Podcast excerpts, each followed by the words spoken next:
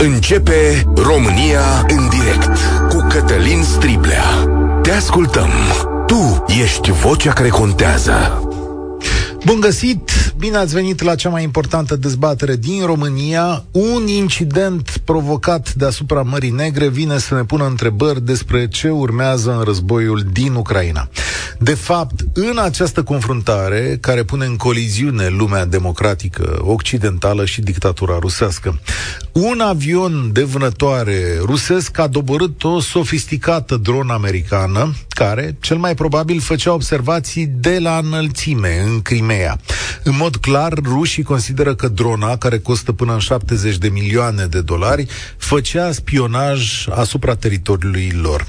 Iar în mod clar, aliații consideră că ajutorul informațional pentru ucraineni este vital și corect în această confruntare. Cele două avioane rusești au acroșat drona și întâi au efectuat manevre prin care să oprească operațiunea de supraveghere. Potrivit oficialilor americani, au încercat chiar să-i acopere camerele cu combustibil, astfel încât aceasta să nu mai filmeze. După care unul dintre avioane i-a atins elicea, din greșeală s-au voit și asta i-a forțat pe americani să o doboare în apele internaționale. Presa internațională scrie că acesta este cel mai grav incident recunoscut între cele două state și că el naște întrebări despre ce urmează. Statele Unite au transmis clar că vor continua aceste operațiuni atâta vreme cât ele se desfășoară în apele internaționale și nu în cele teritoriale ale vreunui stat. Rusia, la rândul, i-a transmis prin oficialii săi care au un comportament probabil similar cu cel al americanilor dacă ar vedea o dronă rusească la New York. Întrebarea este cum va reacționa Rusia și ce vrea de fapt în acest moment. Dar nouă ne dă și o explicație despre ceea ce spunea Traian Băsescu cu ani în urmă, și anume că Rusia vrea să transforme Marea Neagră într-un lac rusesc. Realitatea politică de la noi din țară, dar și modul în care comunitatea internațională a reacționat la Rusia de-a lungul anilor, ne-a împiedicat să consolidăm o forță militară semnificativă în zonă. Ne bizuim pe ajutorul aliaților și pe capacitatea de răspuns a acestora. Dar adevărul este că România e la câteva sute de kilometri de Rusia și se poate apăra limitat de una singură.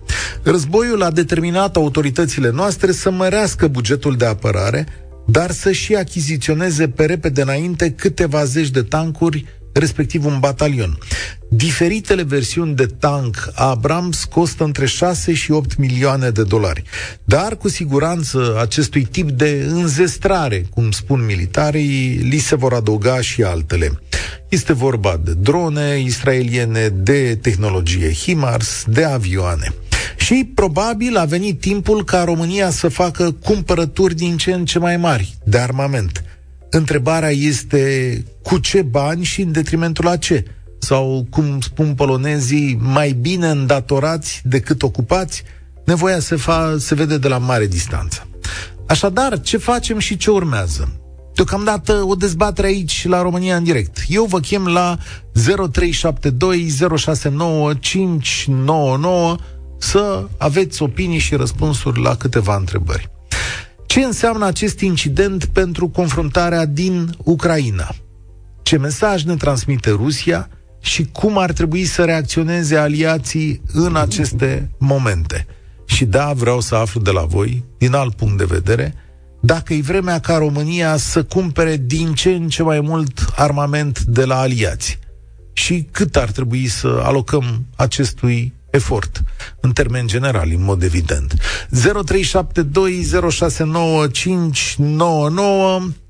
Suntem pe Facebook, pe YouTube, pe TikTok, mai nou, dar România în direct, în primul rând, este la radio, la Europa FM și Flavius este cel care vorbește primul. Bine ai venit! Bună ziua, bine v-am găsit! Um, multe întrebări, multe semne de întrebare, dar haideți să ne gândim când a fost România pregătită de război. În 1916 nu, chit că amânase doi ani intrarea în război, în cazul celui de-al doilea război mondial, la fel nu. Și zicea Sun Tzu că cel mai bun război, sau mă rog, cea mai bună variantă de a merge la război este să nu mergi. Să nu mergi atunci când nimeni nu te atacă pentru că îți știe de frică. De data asta, eu aș achesa la părerea polonezilor mai bine dator decât ocupat. De unde bani? Păi de la pensiile speciale, de la micșorarea aparatului de stat, de la stimularea unor măsuri de creștere economică, s-ar face, s-ar putea face dacă am vrea. Păi vrem, adică România chiar vrea asta. Important e uh, până unde merge. Depinde cum definim România. Că dacă Ia. vorbim de noi doi, cred că noi vrem, că așa de deduc ah. din discuție. Okay. Dar ar mai trebui să fie și niște decidenți de la vârf care Ei, să vrea cu tot din adinsul lucru. Avem așa, deci stai un pic, că, când e vorba de decidenți, e, mie mi se pare că decizia strategică e luată. De ce zic asta? Pentru că avem tancuri Abrams pe care urmează să le comandăm. Dăm o lege în sensul ăsta, da? 56 de tancuri, da? Ok. E bine? Asta e foarte clar. La bani mă da. gândeam. De unde luăm banii să le plătim? Ah, ah de unde luăm banii? Da, bun. Ha. Nu, nu da. din tăierile alea, ne împrumutăm. Da? Adică, dar lumea trebuie să știe că luăm și tancuri, luăm și niște F-16 pe care încă nu le-am plătit, luăm și niște drone și... Și ar mai trebui să luăm și niște fregate și poate chiar mai mult de atât. Da, e adevărat. Adică eu nu te contez, de undeva va trebui să tăiem. Deci, uh, tu spui că mergem înainte cu toată viteza. Despre Cred că e cam singura variantă cu riscuri minime, că niciuna nu e fără riscuri. Dar Cealaltă, des... să stăm așa cu pieptul dezgolit, nu mai funcționează. A, despre ce ai văzut deasupra Mării Negre sau, mă rog, ai văzut? Ce ni s-a povestit cu această dronă? Ți-ai făcut o concluzie? Da, uh, am două concluzii personale, dacă vreți. Unu, cred că împroșcarea cu combustibil n-a avut ca obiectiv principal uh, orbirea sau murdărirea, uh, încetinirea uh, funcționării senzorilor, ci probabil să intre în motor, că poate se produce o combustie și atunci e cu totul și cu totul altfel. Și din perspectiva mea este evident că rușii testează limitele sau vor să vadă cât de solide sunt acele linii roșii trasate de fiecare parte implicată în conflict. Da. Mulțumesc pentru răspunsul tău. O să vorbim în câteva minute și cu Cristian Diaconescu. Sunt curios care este punctul lui de vedere. Înainte să-l ascultăm pe Cezar. Salutare, Cezar. Ce crezi? Salutare, vă salut, bună ziua. Uh, nu sunt foarte, foarte mare expert în ale militarii sau politicii, dar uh, nu cred că înarmarea ar fi o soluție inteligentă în momentul de față. Uh, Uh, mai ales având în, în vedere faptul că, nu știu, Rusia e o, o, o putere militară destul de mare. Uh, nu știu, din ce am urmărit până acum, nu s-a făcut totuși un, un, un pressing foarte mare pe un dialog diplomatic. Adică... Adică tu te întoarce la soluția păcii? Adică ai avea încredere în partea rusească? Uh, dacă ar fi, dacă ar, uh, nu știu, să face un preț mai mare din partea uh, alianței noastre sau americanilor, uh, eu cred că da. Eu cred că ar fi o soluție destul de viabilă. Mm-hmm. Da. Totuși, nu știu, calea diplomatică. Păi calea diplomatică poate să aibă succes sau pă, realizări câtă vreme Ucraina este liberă, dar câtă vreme sunt trupe acolo care avansează, cum mai putea să faci în diplomație? Uh, nu știu, eu uh, tind să cred că sunt totuși niște uh, interese destul de mari vis-a-vis de teritoriul Ucrainei, uh, atât din partea, partea Alianței NATO, cât și mai mult din partea americanilor, din ce Explică-mi, explică Adică cum? Că vreau să înțeleg, nu de alta, că nu, nu contest înainte de a auzi explicația. Deci tu zici că americanii au interese teritoriale în Ucraina? Uh, nu numai americanii, cred că, bine, bă, împreună cu Alianța NATO, împreună cu cei din Alianță. Uh, știm cu toții că cât de uh, mari sunt zăcămintele în Ucraina și uh, probabil din cauza se face, se face așa, așa mult preț pe înarmarea Ucrainei, pe ajutorul dat Ucrainei uh, și nici de cum, uh, nu știu, nu, nu, nu, nu văd un ajutor uh, uh, în armament uh, care să-i ajute pe ucrainieni, practic, să se învingă Rusia. Um, nu știu. Da, cum? Ha, adică tu, stai, explicăm teoria ta până la capăt. Tu consider că războiul este întreținut în mod artificial, adică dacă nu le dai arme ucrainenilor încât să câștige, care ar fi scopul? Că nu, nu prea reușesc să-mi dau seama. Uh, de părerea mea e că, bă, nu știu, interesele sunt uh, foarte mari uh, asupra teritoriului din Ucraina față de, din partea puterilor mari din, uh, pe plan mondial. Și ale, Rus, uh, și ale Rusiei bănuiesc că sunt mari. Ok, am înțeles punctul tău de vedere. Rusia, Rusia, Rusia, nu știu, Rusia, din, din ce am observat eu, rușii uh, uh, vor să, vor să limiteze cumva extinderea, extinderea Ucrainei și a Moldovei către, către NATO. Practic da. vor să-și apere cumva granițele lor. Uh-huh. Am înțeles. Și nu-i drept ca țările astea două să hotărască pentru ele, fără ca Rusia să aibă un cuvânt de spus acolo? Ba da, dar uh, din ce, uh, nu știu, um, din ce văd eu, e, e foarte, un ajutor foarte mare financiar uh, și militar din partea tuturor țărilor. E un efort imens, imens din punct de vedere și militar și financiar, în atât timp cât unele țări, chiar din Alianță și din Comunitatea Europeană, sunt slab dezvoltate. Da. Cum e și România, de altfel. Ok, bine, mulțumesc. E un punct de vedere. E, sunt tot felul de teorii care circulă. Nu înseamnă că este și corect acest punct de vedere. Dar oamenii trebuie ascultați.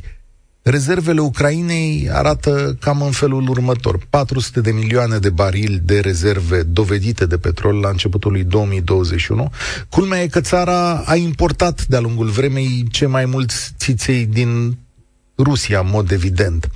Ucraina, în materie de gaz natural, are mai curând uh, rețele decât uh, rezerve, are 39 de trilioane de metri cub de uh, gaz natural uh, sunt rezervele sale și uh, ce să vă mai zic, că are și alte minereuri importante, cărbune, titaniu și așa mai departe, dar alimente, asta sau cereale sunt uh, foarte importante la ucraineni.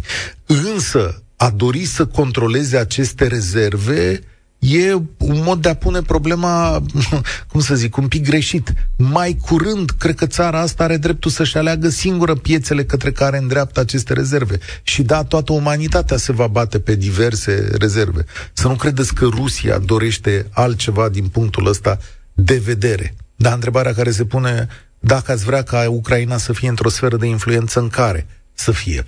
Um, cred că l-am prins pe domnul Cristi Diaconescu. Haideți să vedem, e pe linia 10, să știi, hai să îl punem în direct. Uh, bun găsit, ne auziți? Da, vă aud. Domnule Diaconescu, uh, uite că mai primiți un apel, da, vă caută toată da. lumea zilele astea. Uh, cum uh, să privim incidentul acesta din uh, de deasupra Mării Negre? E, ce mesaj vrea să transmită Rusia cu el? Uh, în primul rând, uh, nu este un incident care ține de natura unor uh, acțiuni normale. Este un incident în apropierea liniei de front. Deci am senzația de multe ori, auzind tot felul de comentarii, de, mai ales din zona decizională din România, faptul că nu conștientizăm că suntem în linia întâi a frontului. În Marea Neagră se desfășoară un război în acest moment.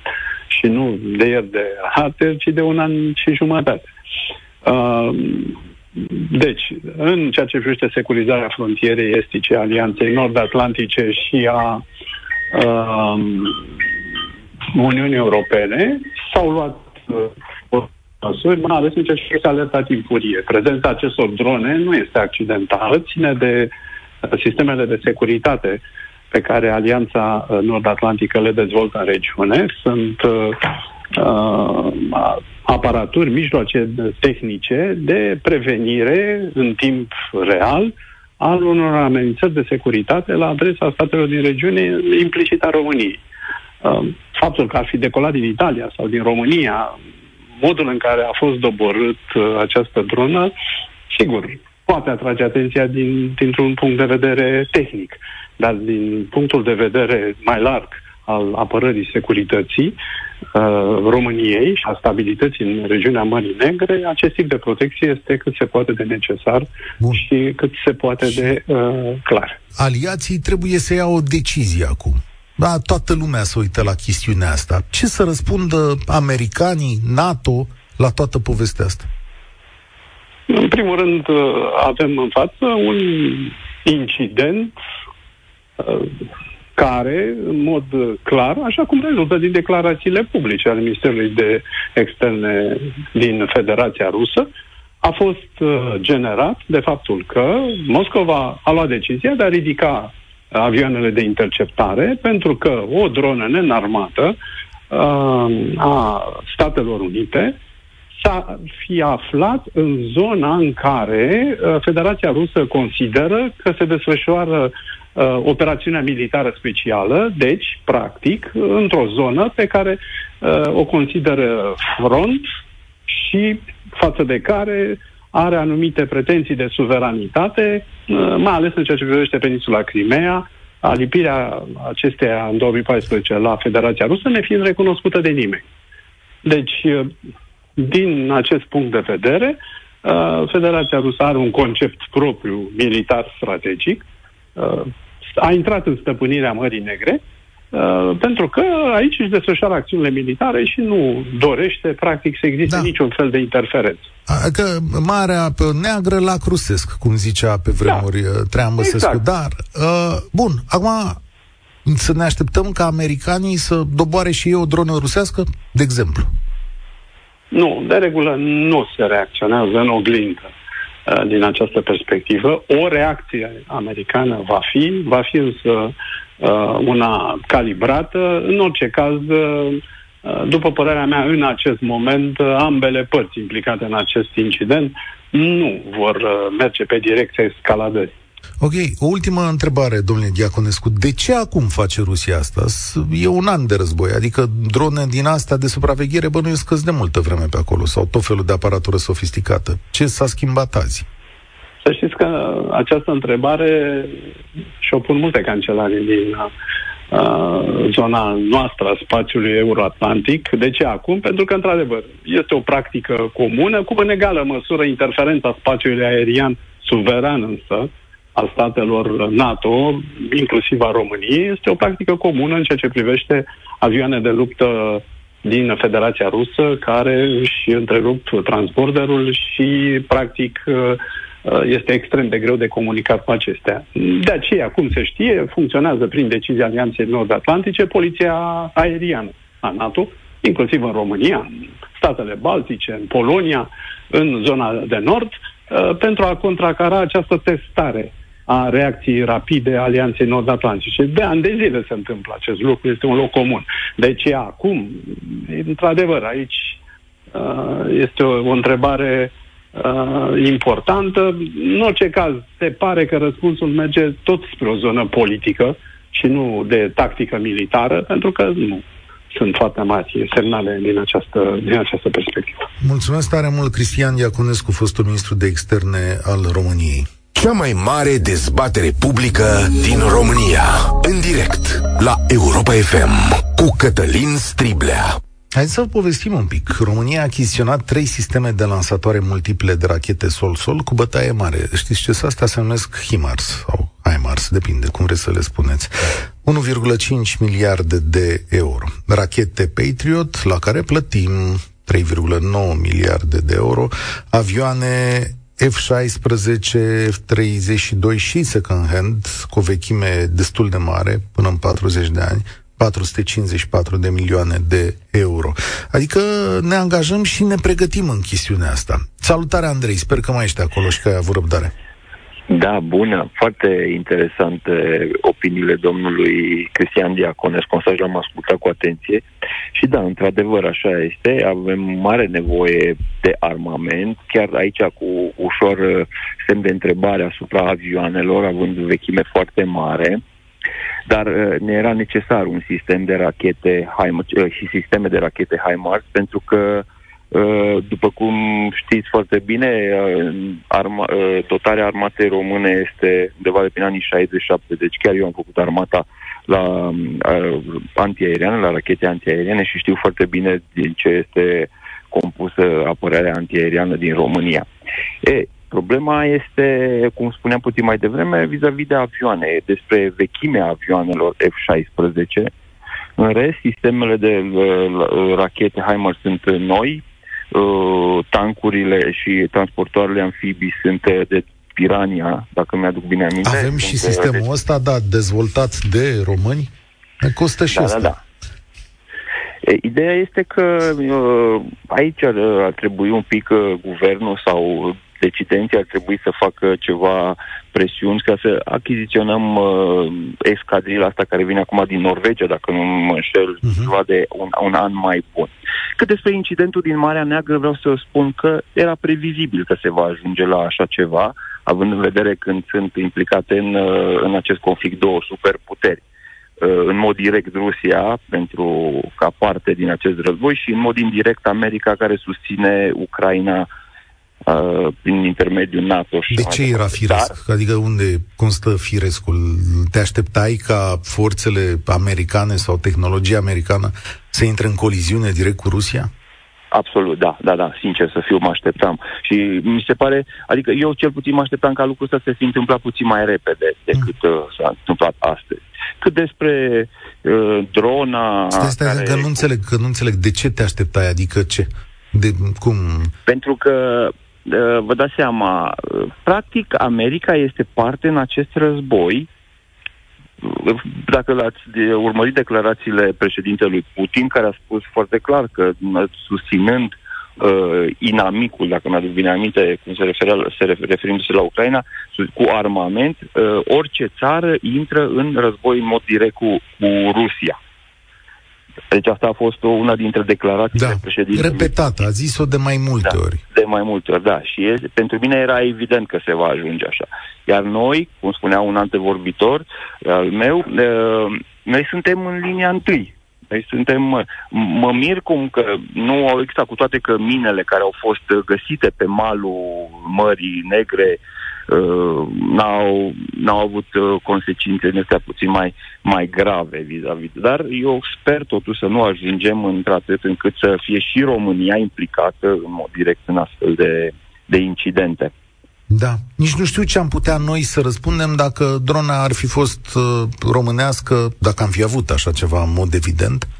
Dar stau să mă gândesc că dacă dărâmi o dronă care e americană, poate ți mai ușor să dărâmi una care e românească, bulgărească și așa mai departe.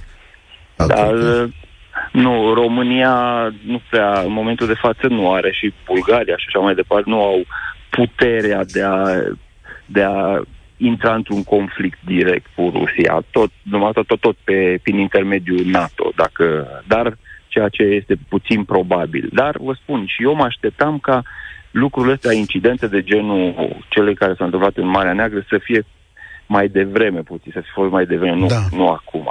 Îți mulțumesc pentru punctul tău de vedere. Uh, sincer, nu așteptam, nu, sau nu mă așteptam să ajung până în punctul acesta.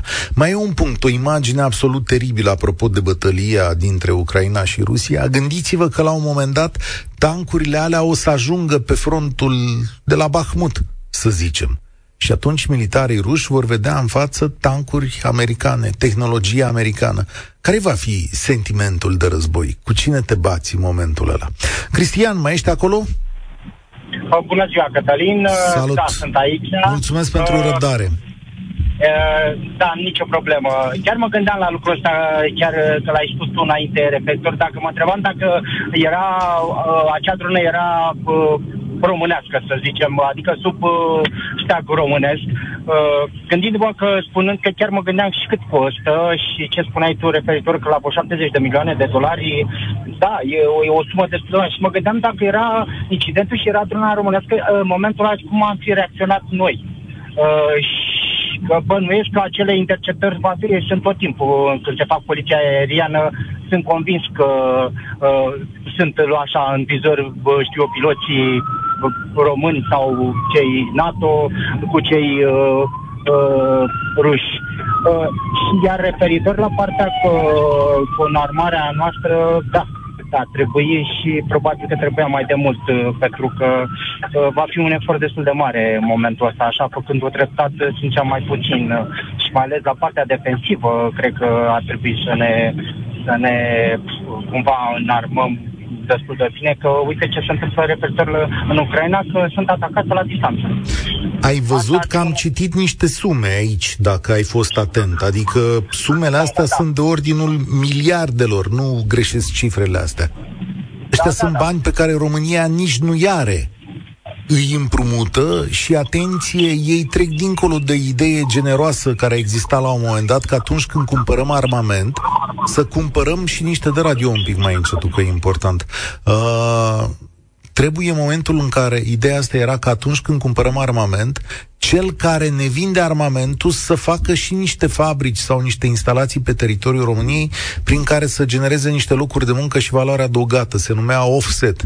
Acum nici măcar nu mai poate fi vorba despre chestiunea asta. Adică pur și simplu banii pleacă din România pentru niște arme și niște sume colosale, atenție, de ordinul miliardelor.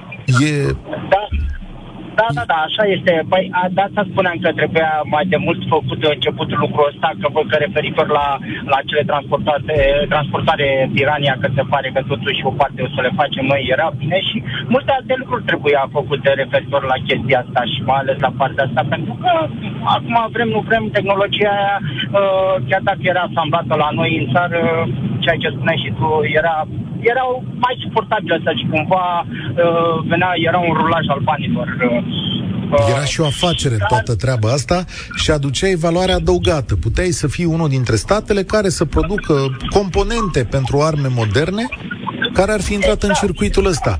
Eu, an de zile, îți mulțumesc tare mult, Cristi, an de zile a existat aici o retorică în țara asta, multă lume a adus-o și probabil cu onestitate. A zis, bă, ce aveți, mă, dați banii pe arme, pe cine trebuie nouă arme? Acum, întrebarea pe care ne-o punem uitându-se în perspectivă, mai ales după anul 2014, când această retorică a fost destul de prezentă în spațiul românesc. Dacă vă duceți în 2015, ați mai pune întrebarea asta, adică azi ne trebuie arme. Am ajuns la concluzia asta după ce am văzut o țară călcată în picioare? Da, știu că e greu. Banii pleacă către alte națiuni, nu produc valoare adăugată în România, armamentul se stochează, la un moment dat, Doamne ajută, poate să devină inutil. E o investiție mare și o investiție care sugrumă dezvoltarea țărilor, dezvoltarea lor uh, corectă. Da? Pentru că banii ei de unde e? De la autostrăzi, de la spitale, de la școli, de la digitalizare, de la prosperitate și de la toate gândurile pe care le avem. Dar cum să faci echilibru între, între ele? Da. Cum vă sună revitalizarea industriei de apărare? Întreabă Ioan din Sibiu. Păi asta era și ideea, că putem să o facem de 10 ani. Poate și acum ar trebui. Poate n-ar trebui să ne angajăm în cheltuielile astea fără offset. Da, le spunem, băi, v-am luat Haimarsul ăsta de 1,5 miliarde de uh, euro, da, face și voi ceva aici ca să producem și noi. Măcar șuruburile să le facem la ele. Ovidiu, ești la România în direct, salutare. Bună ziua, domnul Striblea. Bună ziua arme, arme, război, Ar, HIMARS. HIMARS, ce să zic. Despre asta este vorba. Dar uh, să ne întoarcem un pic la punctul de plecare al discuției. Uh, drona de care vorbim era în apele internaționale, din câte s-a da. discut, discutat. A, așa ne zic uh, părțile implicate, respectiv partea părțile americană. Da. Dar ca să punem cât de cât lucrurile în echilibru, mă gândesc oare când uh, SUA au făcut blocadă în jurul Cubei, blocada era în apele internaționale sau erau în apele teritoriale ale Cubei? Nu erau în apele teritoriale ale Cubei, erau în apele internaționale. Da, da, da, asta voi să întrebi. Da, cam asta da. era discuția. SUA s-a apărat în afara oarecum, teritoriului, da. Era, deci, oare cumva Rusia face ce a făcut Statele Unite în 1960? Domnule, acum domnul ambasador rus la Washington, domnul Anatoli Antonov, spune așa. Suntem conștienți de scopul pentru care sunt folosite astfel de vehicule fără pilot, de recunoaștere și atac. Ce fac acestea la mii de kilometri de SUA? Răspunsul este evident. Colectează informații care sunt folosite ulterior de regimul de la Kiev pentru a ataca forțele noastre armate și teritoriul nostru. Să ne punem o întrebare retorică. Dacă, de exemplu, o dronă de atac rusă ar apărea în apropierea New Yorkului sau orașului San Francisco, care ar fi reacția forțelor aeriene și navale americane? Sunt sigur că acțiunile armate americane ar avea un caracter intransigent, nepermițând o breșă în spațiul său aerian și maritim. Deci, am citit... Bine. Câtă vreme, câtă vreme e vorba de San Francisco sau New York, acolo lucrurile sunt clare. Hmm. Dar în ceea ce privește Cuba, blocada respectivă atunci s-a desfășurat complet în apele internaționale, în, prin Atlantic. Uh... Deci, Păi... Mă gândesc, mă gândesc că oarecum lucrurile sunt în echilibru dacă stăm să ne gândim sunt? la conflictul dintre marile puteri. Sunt în echilibru? Păi drona asta... Păi oarecum, fă... nu? Păi nu. Oare... Pentru păi, că drona asta făcea fix ceea ce domnul Antonov v-a zis acolo. Culegea informații pentru un stat atacat în mod nedrept, ale cărui granițe au fost rupte în două. Nu poți să spui în momentul ăsta băi, nu te băga americanule aici, că eu între timp omor civili în Ucraina. Dacă drona asta colecta informații despre următoarele rachete care zburau asupra spitalelor din Kiev. Asta nu avem, domnule, să știm, vă dați seama. Da, e posibil, nu? nu? Dacă... E foarte posibil. E posibil. E, e foarte posibil. Păi, și atunci ce facem? Stăm cu... Adică chiar acceptăm așa mesajul Rusiei? Bă, nu vă băga. Stai un pic, că erai pe aici prin apele internaționale și mă spionai. Ce te spionam? Te spionam să văd dacă mai omori niște mame astăzi. Niște mame, niște soldați. Eu, da, acum, da. bineînțeles că dacă, dacă, dacă mutăm azimutul pe mame și pe copii, într-adevăr, mm. așa este apărăm mame și copii. Acum, eu am vrut să să găsesc un pic un echilibru între ceea ce s-a întâmplat înainte și ceea ce se întâmplă acum. Pentru că așa cum atunci Rusia vrea să mute armament în coasta SUA, exact așa se întâmplă acum în momentul în care tancuri Abrams, cum ați spus dumneavoastră, tancuri Leopard, rachete HIMARS sunt în coasta Rusiei. Da, Oare dar ele n-ar fi ajuns, ele n-ar fi ajuns acolo sub nicio formă dacă nu începea războiul ăsta. Adică nu există. În același fel n-ar fi ajuns dacă Ucraina ar fi acceptat varianta de neutralitate. O variantă care ar fi fost foarte bună și pentru România. Și ar fi fost bună și pentru statutul NATO, în condiția în care NATO este o alianță defensivă. Care era problema dacă, dacă Ucraina era neutră în momentul de față? Poate pentru problema? ei era o problemă. Poate pentru ei această neutralitate însemna, de fapt, influență rusească acolo. Păi oricum Așa. e influență rusească acolo. Păi Având în vedere... sunt doar arme, influență nu mai e. Păi eu cred că mai e și influență. În Ucraina nu, păi dar într-o mare curățat. parte din... Este. Eu zic că este influență rusească. Căle, să mod... că nu mai există influență Ucraina deloc în Ucraina? Nu știu, din punctul ăsta de vedere. Mă gândesc că au mai curățat-o. Dacă îmi zic influență, eu nu mă refer la influencer și la trimiterea așa cum se întâmplă în România, a unor, uh, cum să zic, dăștia care trimit o felul de știri false și o propagandă, ci mă refer la influență de tip umbrelă, adică la guverne de tip belarus, care sunt racordate întru totul la Rusia. Cred că asta e, de fapt, marea temere a ucrainenilor când se pronunță neutralitate. Eu consider, am mai avut privilegiu să discut cu dumneavoastră și când a fost uh, domnul Cristian Diaconescu în direct și consider că varianta cu neutralitatea Ucrainei era o variantă foarte bună pentru toată lumea. Adică foarte trebuia bună. să-i silim... Mai ales pentru noi. Trebuia să-i silim.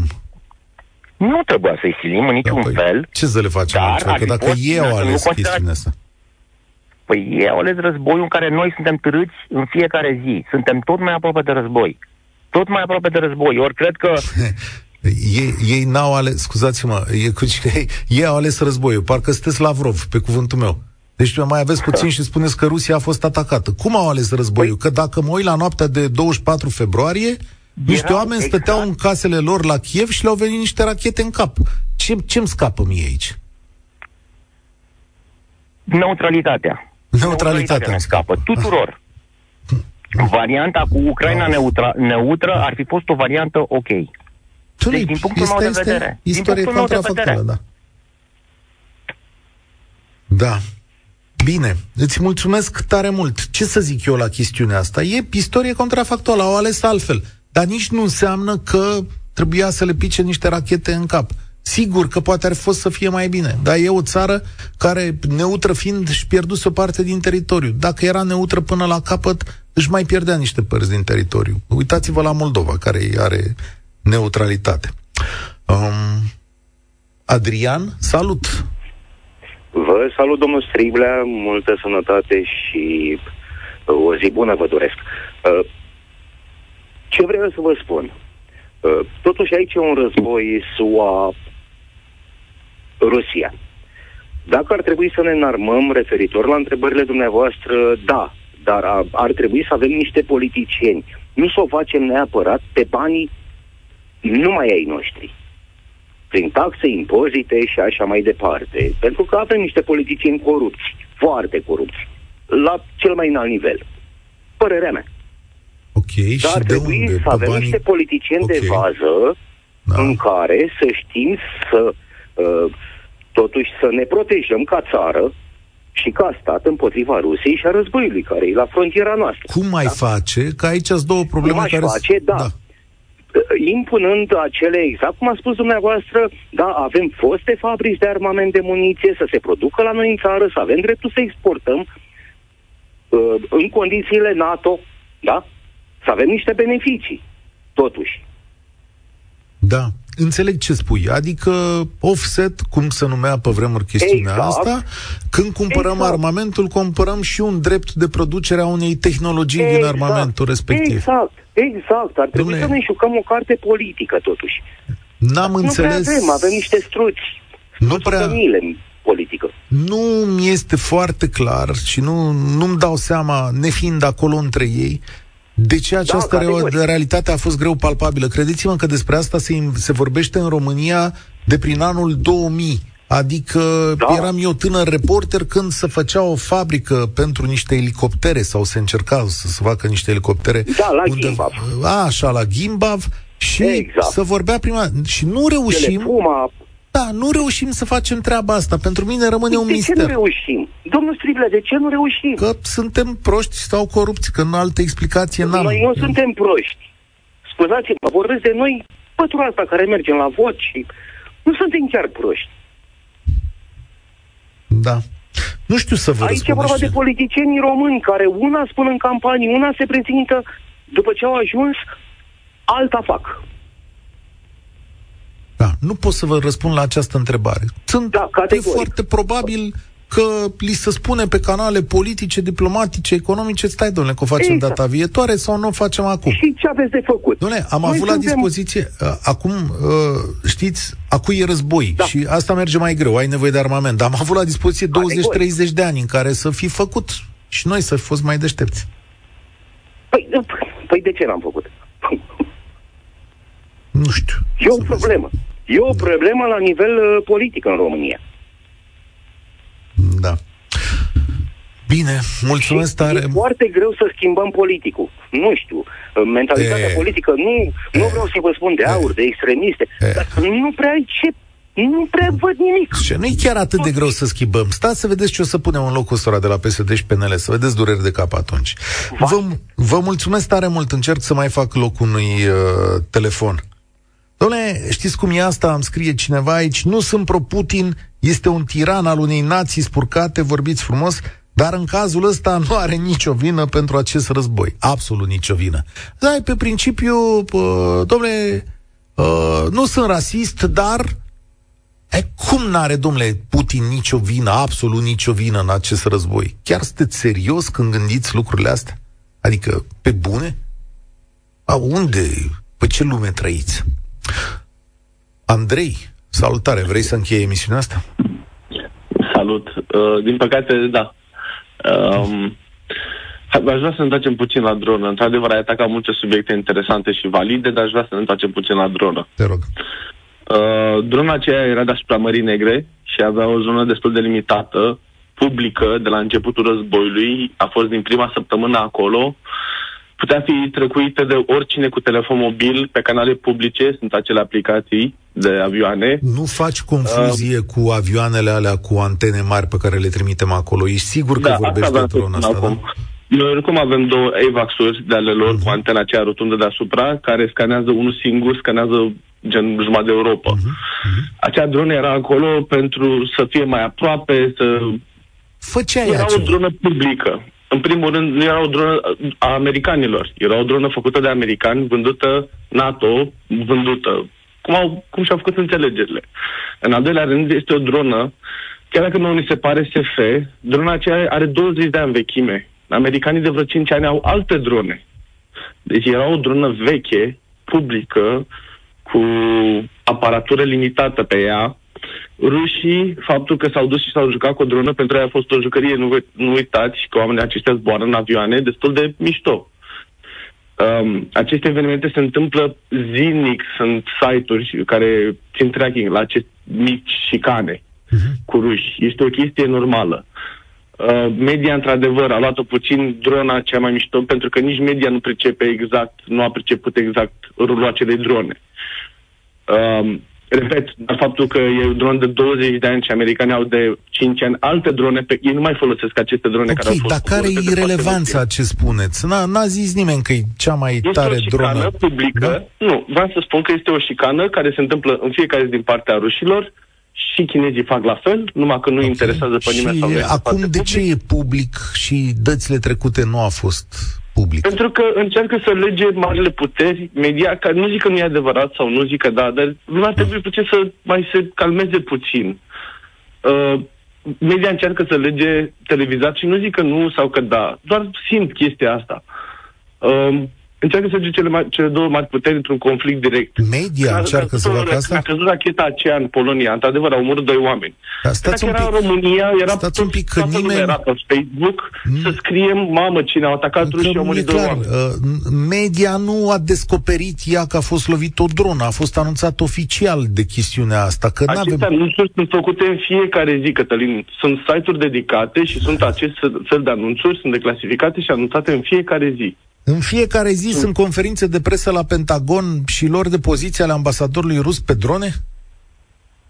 Asta a fost pentru că s-a ridicat problema dronă și cineva a întrebat, dar trebuie să înțelegi, sunt avioane, o grămadă de lucruri nasoale da. care zboară în zone în care nu ar trebui din partea rușilor și chinezilor și se întâmplă zilnic. Excelent. Acum, în contextul războiului și apropierii, uite și mai spunea o chestie la Vrov, că dacă ar fi deasupra San Francisco sau tot, pe greșit în primul rând pentru că drona aceasta era în ape neutre. Zona exclu- de excludere teritorială economică a Mării a Americii este foarte mare. Deci dacă zbori o dronă, dacă ai o dronă care a intrat okay. în spațiu deasupra New York Trebuie să ne oprim aici. teritoriul american. Trebuie din când drona în când să... Marea Neagră. Mulțumesc tare mult. Trebuie din când în când să rămân cu gura căscată la emisiunea asta, dar ni se mai întâmplă. Ha. Uh, nu a fost chiar atât de zilnic și niciodată reacțiile nu sunt atât de mari. Da, mă rog, o să revenim. Spor la treabă, vă doresc. Participă și tu, România în direct, de luni până vineri, de la ora 13 și 15.